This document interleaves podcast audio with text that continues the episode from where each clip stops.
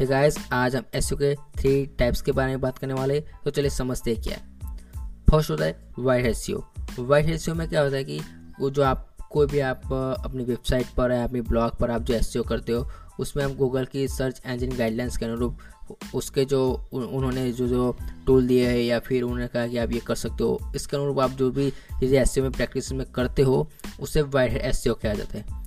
And second होता है black head S black head S में क्या होता है? वाइट हेड एस के बिल्कुल विपरीत होता है। ब्लैक हेड एस में आप गूगल की जो सर्च इंजन गाइडलाइंस है, उसको आप अगेंस्ट आ रहे हो। उसके अगेंस्ट आके आप जो कुछ भी कर रहे हो, उसे ब्लैक हेड एस होता है।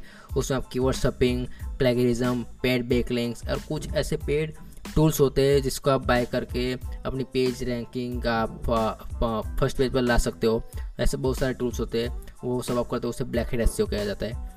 एंड थर्ड होता है grey hats grey hats में क्या होता है कि मिक्स होता है white hats and black hats आप अच्छा कंटेंट भी लिख रहे हो बट उसमें आप बहुत सारे लिंक दे रहे हो किसी प्रोडक्ट या तो वहाँ पे ये ग्रेट एस हो जाएगा।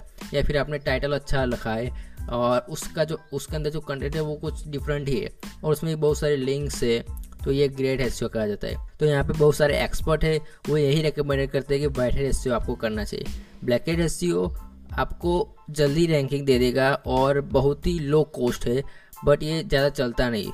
एंड गूगल को पता चल ही जाता है आपने ब्लैक हेड एस किया है उसमें। तो फिर वो आपके वेबसाइट को बैन करता है और फिर भी आप नहीं सुधरते तो वो आपको परमानेंटली बैन कर देता है। मीन्स कि आपका गूगल पर कोई नामो निशान नहीं रहेगा। ग्रेट एस के साथ भी यही होता है। तो बड़े बड़े जो एस एक्सपर्ट है, उन्होंने यही किया कि वाइट हेड एस यूज़ कीजिए। थोड़ा कॉस्टली है बट उसकी वैल्यू ज़्यादा है। थोड़ा टाइम भी लगेगा बट इसकी वैल्यू ज़्यादा है। और आप जो लॉन्ग टर्म बिज़नेस माइंड से आए हो तो आपको वाइट हेड एस करना चाहिए। That's it.